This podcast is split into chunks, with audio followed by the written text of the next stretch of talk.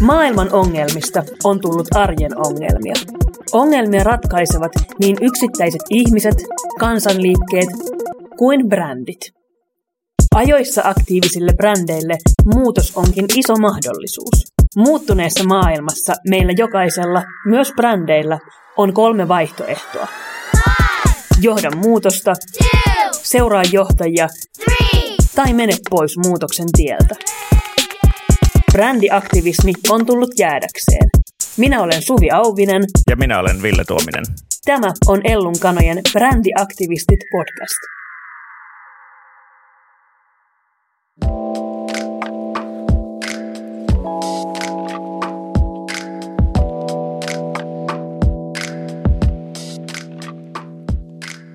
Brändiaktivismi on maailmaa muuttavia tekoja ja niistä julkisesti kertomista. Brändiaktivismissa ei siis olla keksimässä pyörää uudestaan, vaan miettimässä yritysten ja organisaatioiden roolia ja vastuuta kriisien ravistelemassa maailmassa. Vastuullisuustyö, jolle tämä brändiaktivismikin usein pohjautuu, on ollut useiden yritysten lautasella siis vuosikymmenien ajan. Yritysten vastuullisuustyössä on kuitenkin usein kaksi ongelmaa. Joko niistä omista teoista ei osata tai kehdata viestiä ulospäin, tai sitten tehdään tekoja, jotka näyttää hyviltä, mutta joiden vaikuttavuus on oikeasti aika vähäistä. Alalla on kuitenkin jo tosi monia tekijöitä, joilla on sekä viestintä että vaikuttavuus hyvin hanskassa. Ja tänään meillä onkin ilo kuulla pitkän linjan vastuullisuusosaajaa Lea Rankista, jota kuullaan hetken päästä. Lea on pitkän linjan vastuullisuusammattilainen, jolla on tähän aktivismikeskusteluun paljon annettavaa. Yksi syy siihen, miksi me halutaan kuulla Leaa, liittyy Andy Halliin. Andy Hall on englantilainen juristi, tutkija ja ihmisoikeusaktivisti, joka työskentelee Bangkokissa.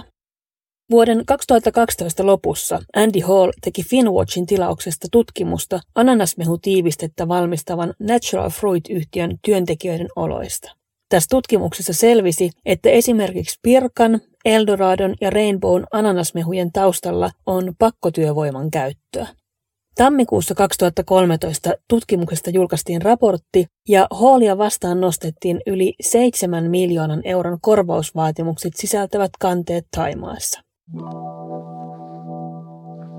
Natural Fruit Company in Thailand, a pineapple company, prosecuted me for criminal and civil defamation for my activism to expose serious abuses at the company's premises in southern Thailand.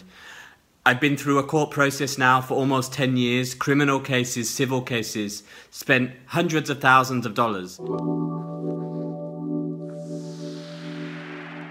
Suomesta silloinen SOKn vastuullisuusjohtaja Lea Rankinen oli koko ajan Andy Hallin tukena ja S-ryhmä lähti oikeudenkäyntiä myöten puolustamaan tutkijaa, joka paljasti epäkohtia sen myymän tuotteen tuotannossa. Moikka Lea, mahtavaa, että pääsit vieraaksi. Sun nimi, nimen tuntee varmaan ihan kaikki, jotka on seurannut yritysvastuukeskustelua Suomessa. Työskentelet nyt Paulikin vastuullisuusjohtajana ja olet aikaisemmin ollut näkyvästi esillä positiossa SOK on vastuullisuusjohtajana. Kerro, miten sä päädyit urallesi ja mikä sai tähän vastuullisuushommien pariin?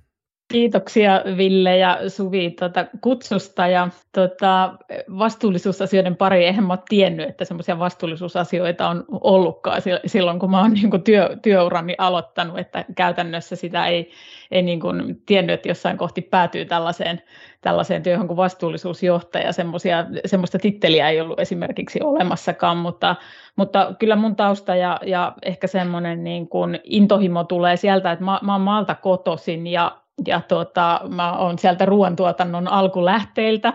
Mä oon pienestä pitäen mulle ollut luonto kauhean tärkeä ja se, että tietää, miten ruokaa tuotetaan käytännössä ja, ja mua niin kiinnosti ympäristöasiat tosi paljon ja silloin, kun sitä ei vielä oikeasti voinut kunnolla missään opiskellakaan.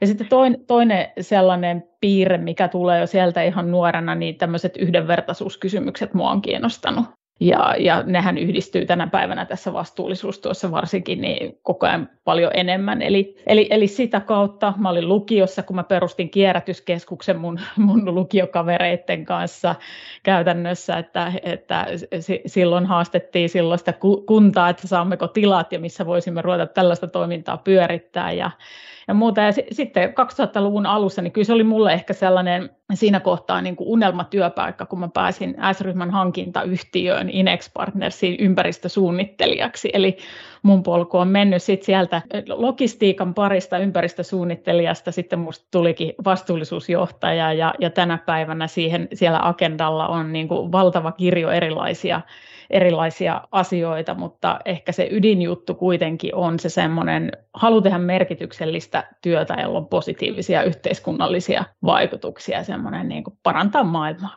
suoraan sanoen. Komea pitkä linja. Joo, ja kuulostaa siltä, että, että tämä on todella sille sydämen asia sulle, eikä jotain vaan mihin ajaudutaan, että no tuolta kauppiksesta valmistui, niin joku duunipaikka piti saada. Tuntuuko sinusta, että vastuullisuuspuolella työskentelee paljon sun kaltaisia ihmisiä, joille tämä on sille ihan oikeasti tärkeä asia? Ky- kyllä, mä se, kyllä sen huomaa, että ihmisillä on se semmoinen, että siihen on tietynlainen intohimo siihen tekemiseen käytännössä ja ihmiset ovat aika paljon va- valmiita laittamaan itseensä liikkoon käyttöön, että tämähän on sellaista työtä, mikä yhä enenevässä määrin tänä päivänä varsinkin on muutosjohtamista, niin, niin se tarvii sellaista valmiit, valmiit niin kuin ottamaan uusia asioita haltuun, haastamaan toisia, toisia ihmisiä, mutta kyllä mulle it, itsellä se on, että mä oon insinööri, mä oon ympäristötekniikan diplomi-insinööri, mutta mä oon aina sanonut, että mä oon humani-insinööri, musta yhdistyy logiikka ja lämmin sydän ja, ja, ja, ja siksi se on sitten tämä niin ilmasto- ja ihmisoikeudet, niin, niin kyllähän mä unelma-ammatissani olen se täytyy sanoa. No mitkä oli sitten sun uran varrelta jotain tällaisia kaikkein mielen, mielenpainuvimpia vastuullisuuskeissejä, joko niin, että, että tämä meni tosi hyvin tai sitten, että tämä meni aivan puihin?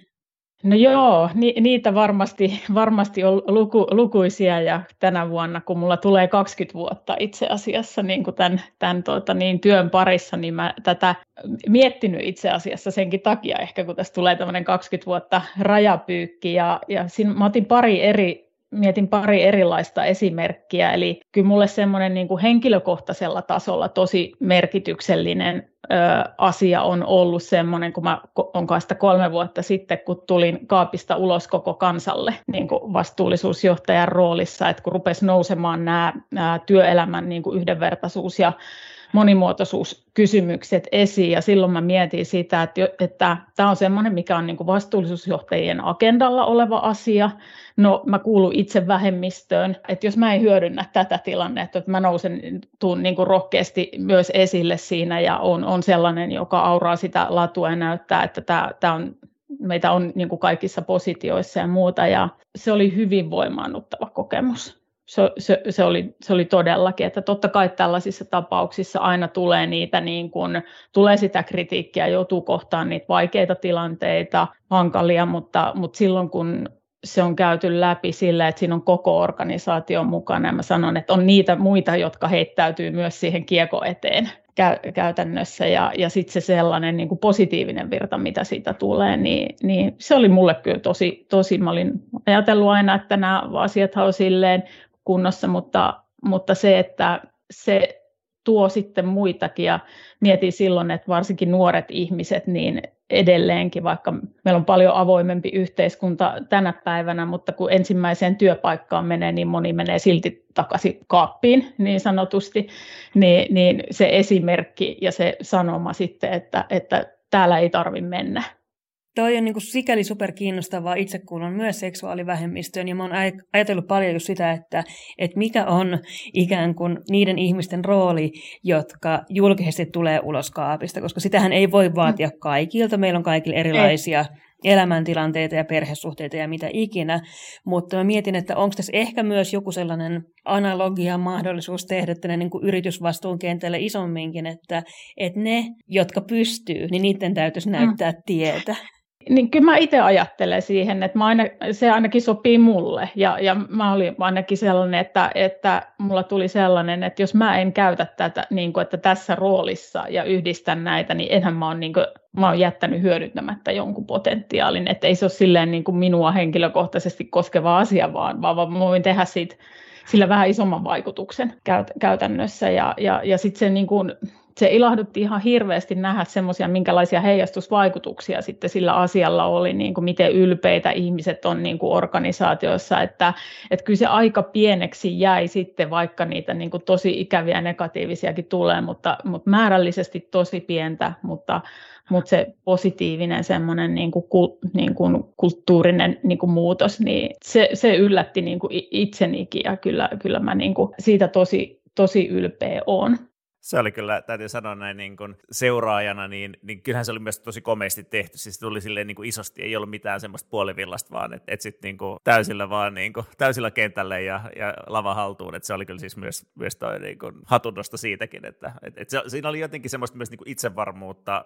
ja jotenkin niin kuin selkeästi semmoista niin kuin vahvuutta, että mä luulen, että se voimaannutti niin kuin tosi monia ja niin kuin varmaan, varmaan vieläpä niin kuin laajemmin kuin ihan, ihan suoraan niin kuin seksuaalivähemmistöihin liittyviä, liittyviä ihmisiä. Niin ja sitten sit siinä oli sella- sellainenkin, mä ajattelen, että luottamushan on tosi tärkeä monessa ja sitten vastuullisuustyössä, varsinkin kun te käyvät vuoropuhelua erilaisten ulkoisten sidosryhmien ja sisäisten sidosryhmien, niin tavallaan luottamus syntyy siitä niin kuin myös rehellisyydestä, autenttisuudesta. Ja mä itse niin kuin aina välillä koen, että, että musta tuli myös niin kuin kokonaisempi ihminen niin kuin kaikille muillekin vielä työyhteisöissä, kun ne tietää myös minusta enempi, mitä kaikki muutkin keskenään puhuu. Ja, se, ja sitä, et sen jälkeen ei tarvitse miettiä, minkä verran jakaa asioita tai ei jaa ja, ja muuta.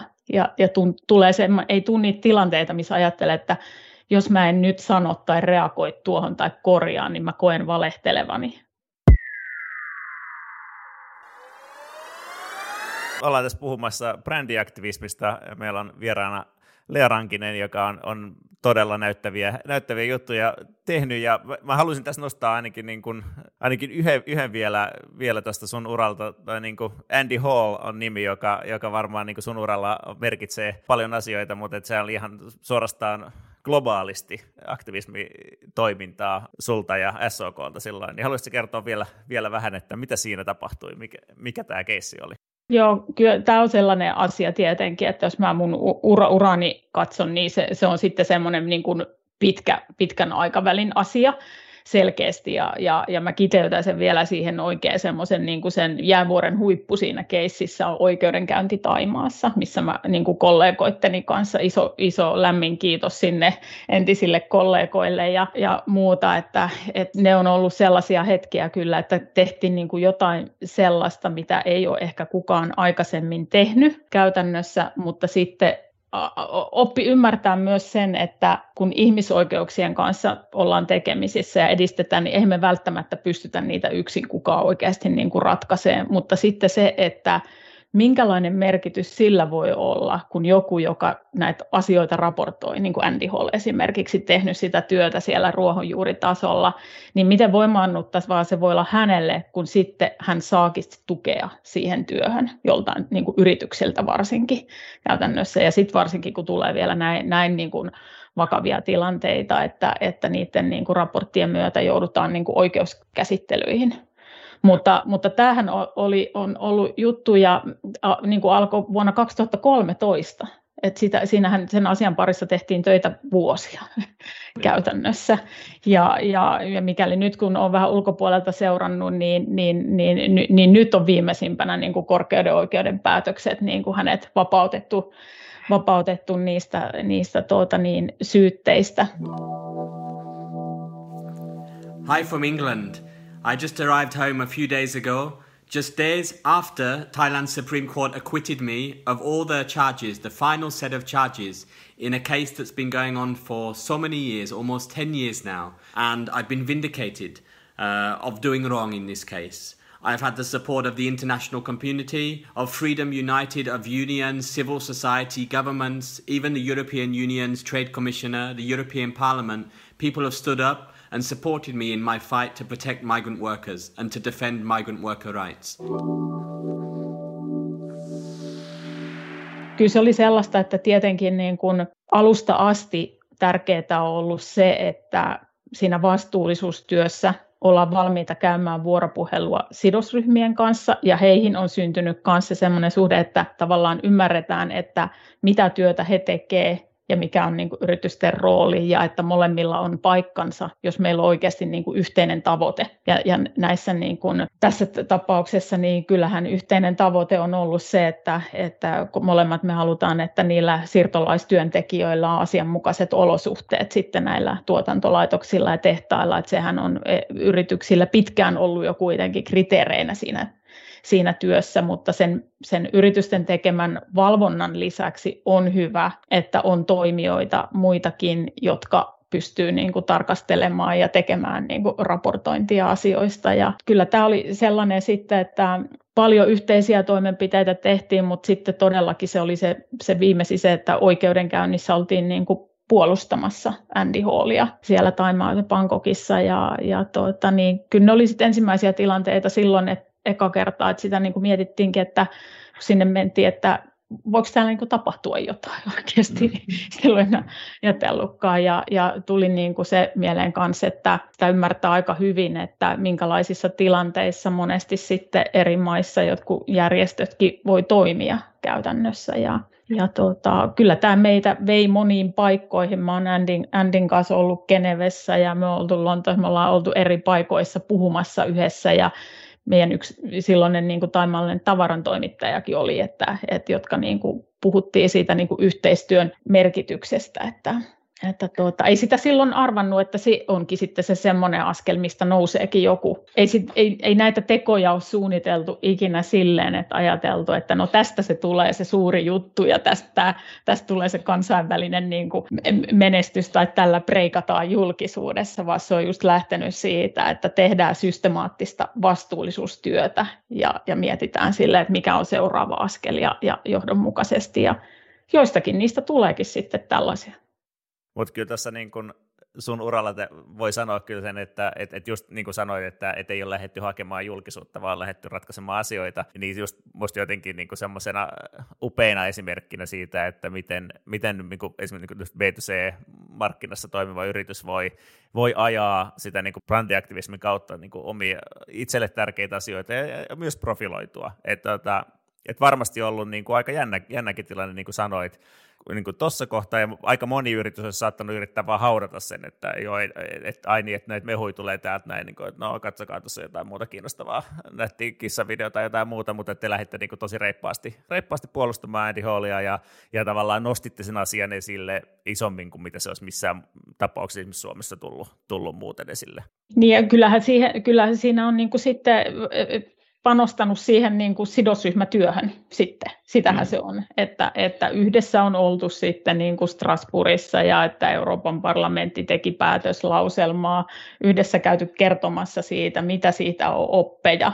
Et, et, et, kyllä minulla on pari jäänyt tilannetta niin kuin sellaisena aika vaikuttavana itselle mielessä. Se oli just sen ta, niin kuin oikeudenkäynnin jälkeen siellä sieltä Bangkokista, niin seuraavaksi menin, menin New Yorkiin ja YK päämajaan sitten puhumaan vastuullisesta kuluttamisesta ja tuotannosta. Ja siellä oli sitten semmoinen side event-tilaisuus, missä me oli pyydetty puhumaan siitä, että miten, miten SDG on strategiassa. Ja mä siinä sitten kerroin, sitten kävin niin kuin tavallaan sen viitekehyksen ja sitten kerroin, mistä mä oon tulossa kuulijoille. Se hiljaisuus, mikä laskeutui sinne ja ihmisten niin kuin sille, että joten siinä niin kuin tajus sen, että kosketti jotain sellaista niin kuin, ja että, että kun tuli, että vau, että voiko joku yritys tehdä tuollaista.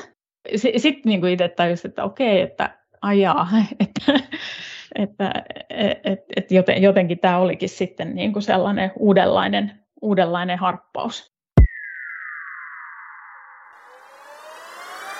Sun uralta löytyy jo tähän mennessä niin kuin aivan valtavan paljon niin kuin hienoja keissejä joista osasta on kuultukin jo nyt. Yhden, minkä mä haluaisin vielä nostaa on esille, joka, koska musta se niin kuin hirveän hienolla tavalla tuo näkyväksi sen, että et ei tarvi olla valmis ennen kuin, niin kuin tekee, tekee asioita ja nostaa ne esille. Niin tota, Oxfamin kanssa te teitte tuohon tomaatti, oliko se tomaattimurskaa, mutta tomaatti, tomaattiviljelyyn ja koko siihen ketjuun, ketjuun liittyvän, liittyvän tota, keissin tuossa pari vuotta sitten, niin mä haluaisin kertoa vähän, mikä, mikä juttu se oli. Et siinähän ei ollut ollenkaan valmista vielä siinä kohtaa, kun lähdettiin liikkeelle ja tultiin ulos. Tämäkin on niin kuin jatkumoa tolle äskeiselle tarinalle oikeastaan, jos mä puhun tarinasta sitten, mutta, mutta sekin oli sellainen, että, että mä olin kerran Andin kanssa just jossain tilaisuudessa puhumassa.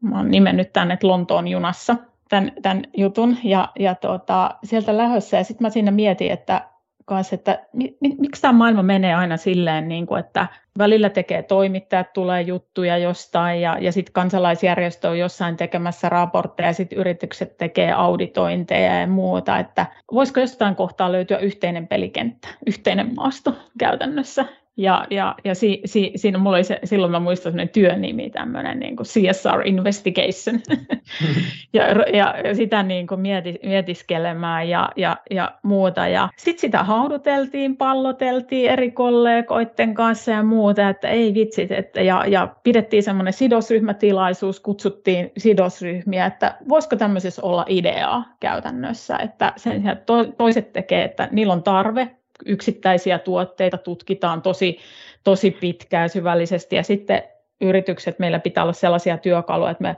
voidaan niin kuin tehdä paljon laajalle joukolle niin kuin tuotteita tehokkaasti auditointeja, mutta voisiko olla se semmoinen, että joitain tapauksia, mitä me halutaan tutkia, niin me tutkittaisikin yhdessä. Ja, ja, ja sitten lähdettiin siihen hakemaan niin kuin kumppaneita, että, että tota, kenen kanssa sitä konseptia kehitettäisiin.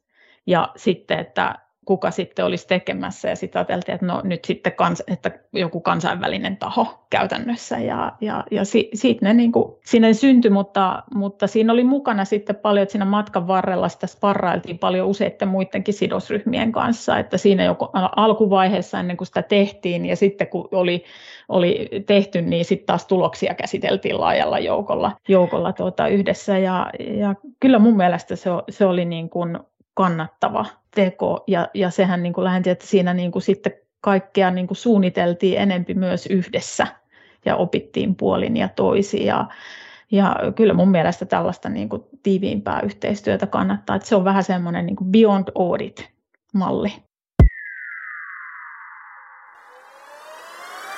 Tässä on kuultukin tosi hienoja, hienoja esimerkkejä brändiaktivismista, jota, jota me ajatellaan, että se on, on siis nimenomaan niin kuin tekoja, strategiaan liittyviä ja arvoihin, arvoille perustuvia tekoja vastuullisuuden puolesta, tai, tai jo, toki se voi olla teoriassa jotain muutakin, mutta, mutta kun me lähdetään siitä elokadoissa, että brändiaktivismi liittyy vastuullisuuteen ja on ehkä, ehkä jotenkin niin kuin myös niin kuin lunastaa sitä, sitä luottamusta ja uskoa, jota ihmiset selvästi nyt nyt niin kuin osoittaa yrityksiä kohtaan. Et me tuossa edellisessä jaksossa puhuttiin Suvin kanssa siitä, että, että tota, ihmiset luottaa, luottaa nykyään ö, yrityksiin jopa enemmän kuin valtiojohtoon tai mediaan. Ja ehkä nämä brändiaktivismiteot, joista, joista äsken puhuit, niin myös lunastaa aika hyvin sitä, sitä luottamusta. Mutta olisiko sulla jotain sellaisia niin kuin ajatuksia, ehkä vaikka jos ajatellaan vaikka kollegoille vinkiksi siitä, että, että, niin kuin, että mistä brändiaktivismissa on kysymys ja tavallaan miksi siihen kannattaa lähteä?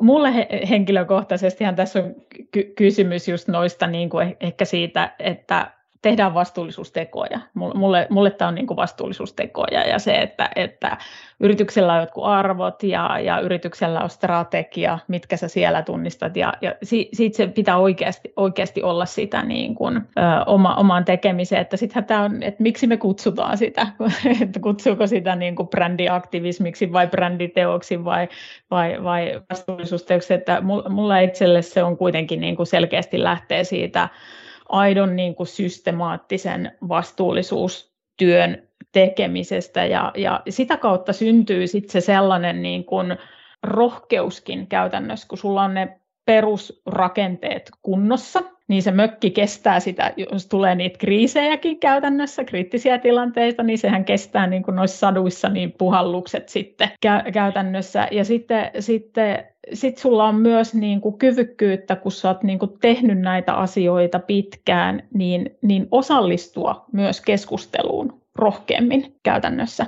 Että, että siitä sitten tuleekin sen, että mä, mun henkilökohtainen kokemus on just, että, että kun pitkään tehnyt, niin sä, silloin pystyy pal- paljon paremmin puhumaan siitä myös, että en mä tiedä vielä, miten tuonne päästään.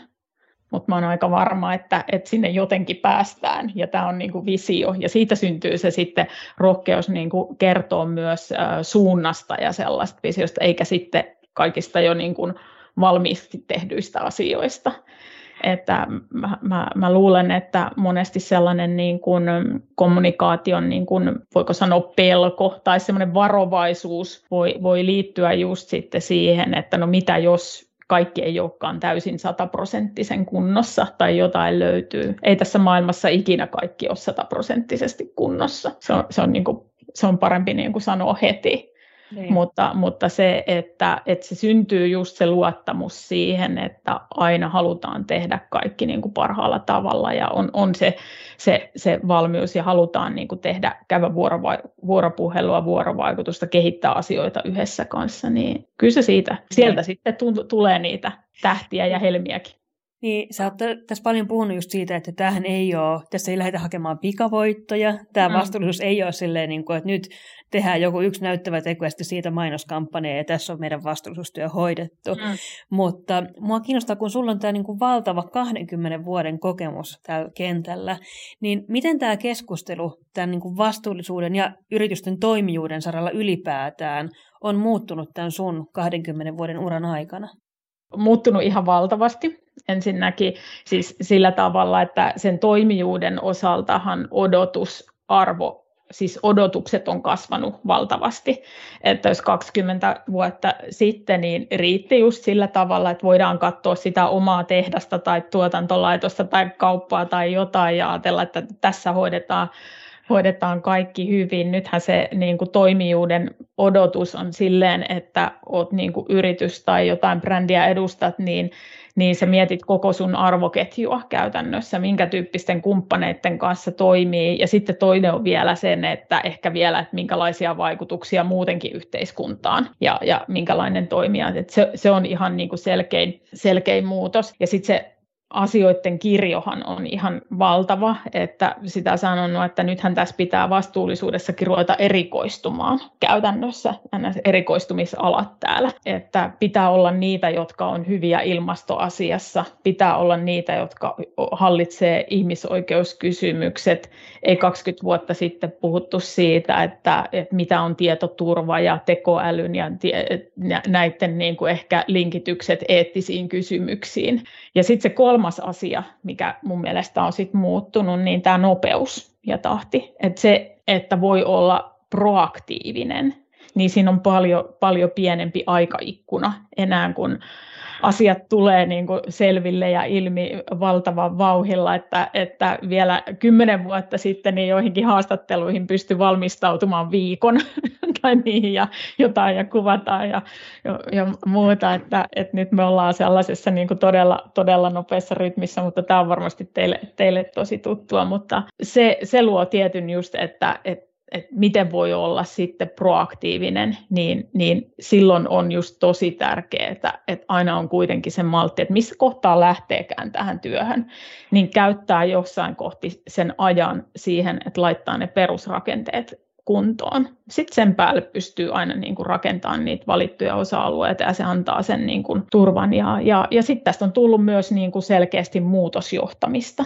Että ennen tämä oli niin kuin enemmän semmoista compliance-työtä, asiantuntijatyötä, seurataan niin kuin lainsäädäntöä, mutta nyt katsotaan, ajetaan pitkät valot päälle aika, aika, aika kauaskin tulevaisuuteen, sumusta ei välttämättä nähdä ja, ja sitten semmoista niin kuin muutosjohtamisen taitoja organisaatiossa edellyttää, että sun pitää saada ne impaktit niin kuin verkoston kautta ja muiden kautta niin kuin lähinnä toteutettua. Ja kyllä tuossa niin nopearytmisyydessäkin niin just se, että, että kyllähän se tosiaan että perusteet on kondiksessa ja että se toiminta perustuu niille arvoille, arvoille joille yrityksen toimintakin perustuu, niin sitä ei tarvitse keksiä, kun tavallaan sit voi niin kertoa. et, et, jotenkin se, sehän tuossa niin on. Mutta totta, että on se niin kokonaisvaltaisempaa, mutta, mutta ehkä, ehkä niin kuin sanoit tuosta niin pitkät valot päällä, päällä ja aika niin tosi pitkällekin täytyy miettiä, niin me on paljon mietitty täällä tästä niin vastuullisuusviestinnän ympärillä sitä, että kuinka pitkälle riittää raportointi. Ja tavallaan, että et ei ehkä, ehkä niinku ihan hirveän pitkälle, vaan, vaan että nyt niinku täytyy tehdä enemmän, enemmän näkyviä tekoja ja, ja olla uskallusta puhua just, just jotenkin niinku tulevaisuudesta ja suunnasta. Mm, kyllähän ra- raportointi on semmoinen perusasia. Se on niin kuin se pitää olla ja edellyt- ed- edellyttää kä- käytännössä, mutta, mutta sitten justiinsa vastuullisuudessa niin, niin tä- tärkeintä on tänä päivänä, että sulla on oikeasti vali- valittuja osa-alueita sitten kanssa, että mitkä on ne merkittävimmät, mihin sulla voi olla merkittävin niin kuin annettava impakti yrityksenä ja että sulla on niihin selkeät oikeat tavoitteet, kunnianhimoiset tavoitteet, että mä oon, mä oon nyt kahdessa paikassa ja, ja Paulikilla niin kuin ilahduttavasti kanssa, niin viime kesänä ilmastotavoitteet niin asetettiin tieteeseen perustuen, että ne on sinne 2030 nyt ja, ja, ja 50 prosentin päästövähenemä koko arvoketjun käytännössä, että, että kun ne hyväksyttiin siellä SPTssä, niin vastaus oli, että nämä on kunnianhimoisimmat, mitä he on, he on tä, tässä kohtaa hyväksynyt. Me ei tiedä kaikkia keinoja vielä todellakaan, millä me tullaan, tullaan se saavuttaa, mutta samalla se myös inspiroi oikeasti siis sillä tavalla niin kuin organisaatiota ja sitten miettimään, että mitä kumppaneiden kanssa voitaisiin tehdä. Ja ja enenemässä määrihän tämä tulee tarkoittaa sitä, että pitääkin tehdä eri tahojen kanssa yhteistyötä, että näitä ei ratkaista niin kuin vantuvan jutuilla käytännössä. Ja ehkä vielä viimeisenä mä voisin sanoa tuohon vielä, että mikä, mikä muuttunut, niin se semmoinen niin, niin, niin olennainen asia kuitenkin, että meina, meinasi unohtua, että operatiiviselta tasolta on todellakin noustu strategiselle tasolle, että, että, että se, se, on, se on mennyt, että nyt niin kuin ne yritykset, missä missä panostetaan, niin tämä on strategisen tason tekemistä. Ja se on sellaista, mitä kytketään siihen liiketoimintastrategiaan, ne tärkeimmät tavoitteet, hallitukselle raportoidaan säännöllisesti, hallitukset on kiinnostunut näistä, ylijohto osallistuu siihen työhön, että et, et, se on niin kuin iso muutos kuitenkin. Ja, ja, ja se on tapahtunut tässä niin kuin laajemmin ehkä sen viimeisen viiden vuoden aikana. Sä oot tässä paljon puhunutkin etenkin siis ihmisoikeuksista, tasa-arvosta, ilmastokriisistä. Ja nämä on varmaan sellaisia, että, että oikein niin kuin, vaikka yritysten pitää erikoistua, niin on olemassa joku sellainen pohjataso, mitä kukaan ei voi enää jättää huomiotta. Ja me tietenkin halutaan tässä nojata myös eteenpäin, eikä vaan ajatella sitä, että, että okei, että mikä on tämä pohjataso, missä ollaan nyt, mihin pitää tyytyä. Ja me ollaan tosi paljon myös viitetty täällä Elluilla sitä, että, että mitkä on niitä niin kuin nousevia vastuullisuustrendejä, ja kun me puhutaan vastuullisuustrendeistä, niin me ei tietenkään tarkoiteta sellaista äh, arkisesta kielenkäytössä trendiä, joka on joku ohimenevä ilmiö, vaan niin kuin pitkän aikavälin tulevia isoja muutoksia. Niin mitä sä sanoisit, tuleeko sulle mieleen niin kuin tämän ilmeisen ilmastokriisin lisäksi myös muita aiheita, jotka olisi ehkä jo lähitulevaisuudessa tai pidemmän ajan päästä isosti yritysten vastuullisuustyön agendalla? Se, sehän on selvä ja yksi mitä pitää vaan niin kuin sit pitää huolehtia, että se ilmastotyö säilyy siellä systemaattisena käytännössä ja, ja kyllä mä uskon, se on niin kuin tullut, tullut sen, tasoisena, sen tasoisena asiana, mutta kokonaisvaltainen ihmisoikeustyö ja niiden johtaminen on kuitenkin vielä aika nuorta jos katsotaan tuota perspektiiviä. Ja, ja sitten verrattuna ilmastoasioihin vaikka, niin kaikki mittaaminen ei ole niin selkeää, niiden vaikutusten mittaaminen vielä, sä et voi katsoa CO2-päästöä tai muuta. Et se on vielä aika, aika että kyllä siinä ollaan vielä aika alkumatkalla, se tulee olemaan sellainen, niin kuin, missä tulee iso, isommin näkymään vielä selkeästi muutosta ja, ja kaikkien yritysten siihen tarttumaan. Ylipäätään niin kuin ihmisten rooli käytännössä mä sanoisin se, että miten ihmisten niin kuin kautta ja, ja, ja hyvinvoinnin ja sen niin kuin voimavarojen kautta, sitä kautta me sitten näitä planeeta-asioitakin hoidetaan, että nämä monimuotoisuus, inklusiivisuusasiat asiat tulee kyllä selkeästi siellä lisäämään. Luontokadostahan nyt jo pal- paljon puhutaan käytännössä, että, että tulee integroitumaan sitten sen ympärist- niin kuin ilmastoasian rinnalle sitten jollain jollain aikavälillä, mutta että mä nostaisin ehkä semmoisina trendeinä sitten, mitä ei niin ajatella, että mikä on joku asia, mikä nousee uusi.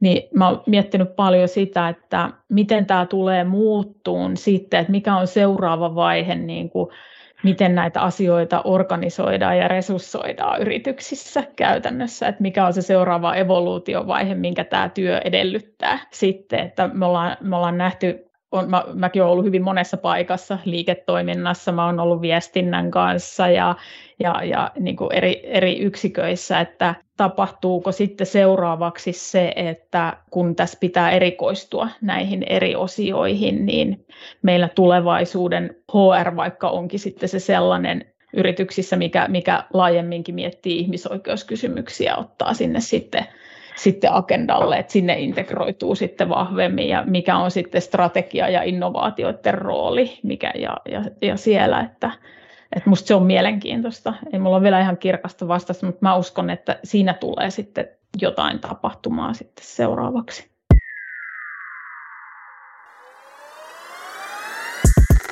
Vastuullisuus on tosiaan pitkä prosessi. Se ei ole vain tällaisella sormien napsautuksella tapahtuva muutos. Paulikin vastuullisuusjohtaja Lea Rankinen, ihan mahtavaa, että pääsit meille vieraaksi Brändiaktiiviset podcastiin. Kiitos tosi paljon sun vierailusta. Kiitos. Kiitos.